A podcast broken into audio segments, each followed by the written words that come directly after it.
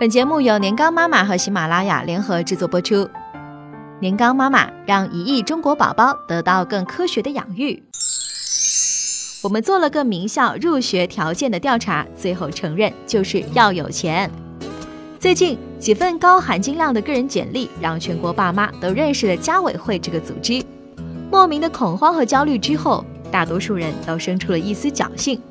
能进入家委会的毕竟是少数，不去竞争不就得了？享受不了传说中家委会子女的隐性福利，只要我把孩子教育好就行了。身边几个家有学龄娃的朋友，一脸严肃地告诉我，趁早打消这个想法。说的直白一点，你的竞争力决定了孩子的竞争力。爹妈不给力，名校校门都够不着。竞争有多残酷？简单来说就是，爹妈不给力。名校名门啊，都够不着呢。今年入学季，刚被无情碾压的家长们贡献了几个真实的小故事，大家可以随意感受一下。今年幼升初期间，杭州某民办小学给每一位报名的家长填了一份问卷，其中一个问题是：为了更好地助力学生成长，成立了专门的教育基金会，学校也会定期举行众筹，募得的基金用于学校学生的更多创新工程。你愿意支持这样的活动吗？A 不愿意，B 愿意支持，金额一万左右；C 愿意支持，金额六万左右；D 愿意支持，金额十二万左右；E 愿意支持，金额随机。据说啊，事后学校给每个填愿意的家长打了电话，确认他们是否真的愿意出这笔钱，可以说非常的明码标价了。另外两所杭州知名小学相对含蓄一点，一所要求报名时带上父母的毕业证和房产证，另一所则把家庭年收入是否有一百万作为招生的一条硬杠杠。家长们一边吐槽，一边急急忙忙把家底一股脑的摆出来。听说有的家长带了好几本的返场证。我曾经啊有幸见过一份简单粗暴的入学简历，关于孩子介绍并不多。但是家庭情况却洋洋洒洒好几页，简历上详细罗列了家庭的财产情况、家长的工作职务，并很有诚意地附上了家庭成员能为学校提供的资源。孩子父亲是杭州某大企业的中层骨干，可以接待学校假期参观和实践活动；母亲是某策划公司高层，能为学校争取免费的媒体宣传、策划执行大型活动。然而。这么一份看起来竞争力还不错的简历，校方只是勉强的收下，并且丢下轻飘飘的一句“等消息吧”。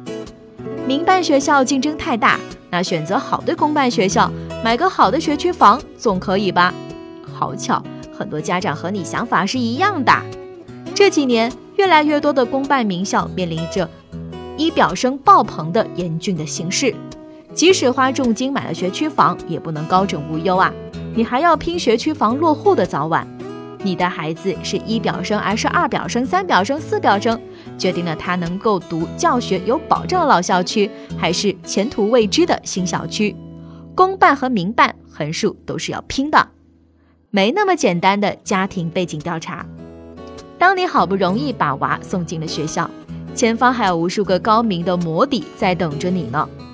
网友莫奇五二零清泉说。我儿子的幼儿园让孩子和自己家的房子合影，感觉老师们在变着法摸你家底呢。网友上道表示，我儿子幼儿园啊还让孩子呢画家的户型图，这居心可想而知。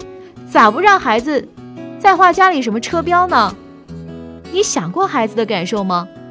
这样的背景调查确实给很多家长太大的压力和焦虑，但它并不是什么新鲜事儿。我一个八零后朋友就说这是自己的童年阴影，他可以带我们从孩子角度理解这件事儿。他上小学时就有一份家庭成员调查表，一二年级小孩子什么都爱比，免不了炫耀下你爸爸在哪当局长，我爸爸在哪做老总。要是父母的职业一栏里填务农、务工，那是极其没面子的。虽然爸爸只是个销售，跑业务的需要印了张经理的名片。于是他填下这个经理头衔，保护了他的自尊心。他当时还不懂，这份表格代表了成人世界的游戏规则。从小学到初中，他一直成绩优秀，胆小懂事，是老师最省心又满意的那一类好学生。所以一上初中就是预备团员，他很珍惜这份荣誉。但没想到这一预备就预备了三年。家庭成员上表示，他的妈妈在医院工作，虽然只是收费处的临时工，爸爸在某商场做销售。于是，班主任让他妈妈。帮忙买一种很难买到的处方药，他妈妈四处找人找到了。年底的时候呢，班主任又弄了一批伪劣的高价挂历，让他爸爸帮忙卖掉。家里人实在没办法呀，最后只能咬着牙自己掏钱买下两卷，让他呢又都给老师送回去。他永远记得那个冬天刮着大风的夜晚，他拖着一大捆的挂历，战战兢兢地敲开老师的门。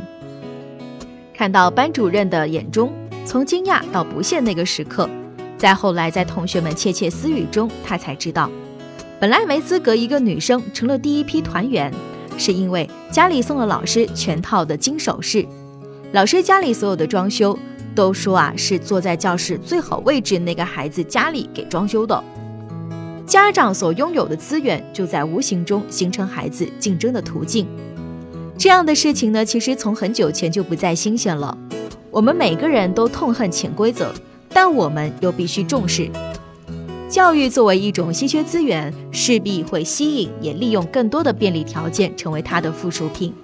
学校招生的时候，顺道挑一挑父母学历和财力，确实也看重家长的见识、学识和格局，对孩子的素养、成绩和发展后劲的巨大影响。面对拼爹的现状。我们谁都不能避免这种焦虑，即便经过努力，你已经攀越了一个阶层，更高处的、更美的风景总在吸引着你。发达的网络社会又进一步放大了这种焦虑。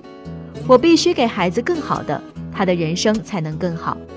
但是，当你恨不得用全副的身家去赢得孩子在老师眼中多一点点的价值，用尽力讨好去换取老师多几次给孩子提问的机会的时候，这样的短暂而功利的教育又有多大的意义呢？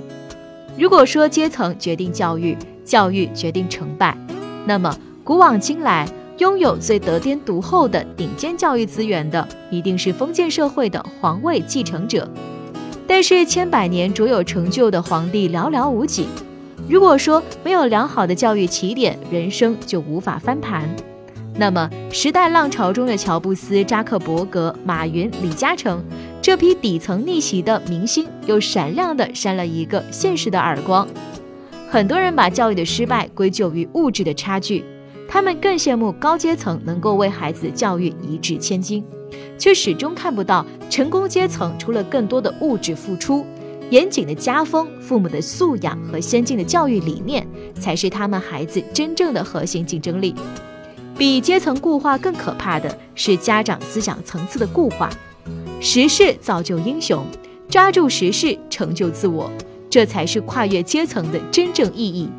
你所要超越的不是陪孩子写作业、竞选家委会的奇葩条件、八百万学区房这些已经被客观限定物质条件，而是有没有用爱、尊重和陪伴，给他一个充满热情去不断挑战人生的强大内心。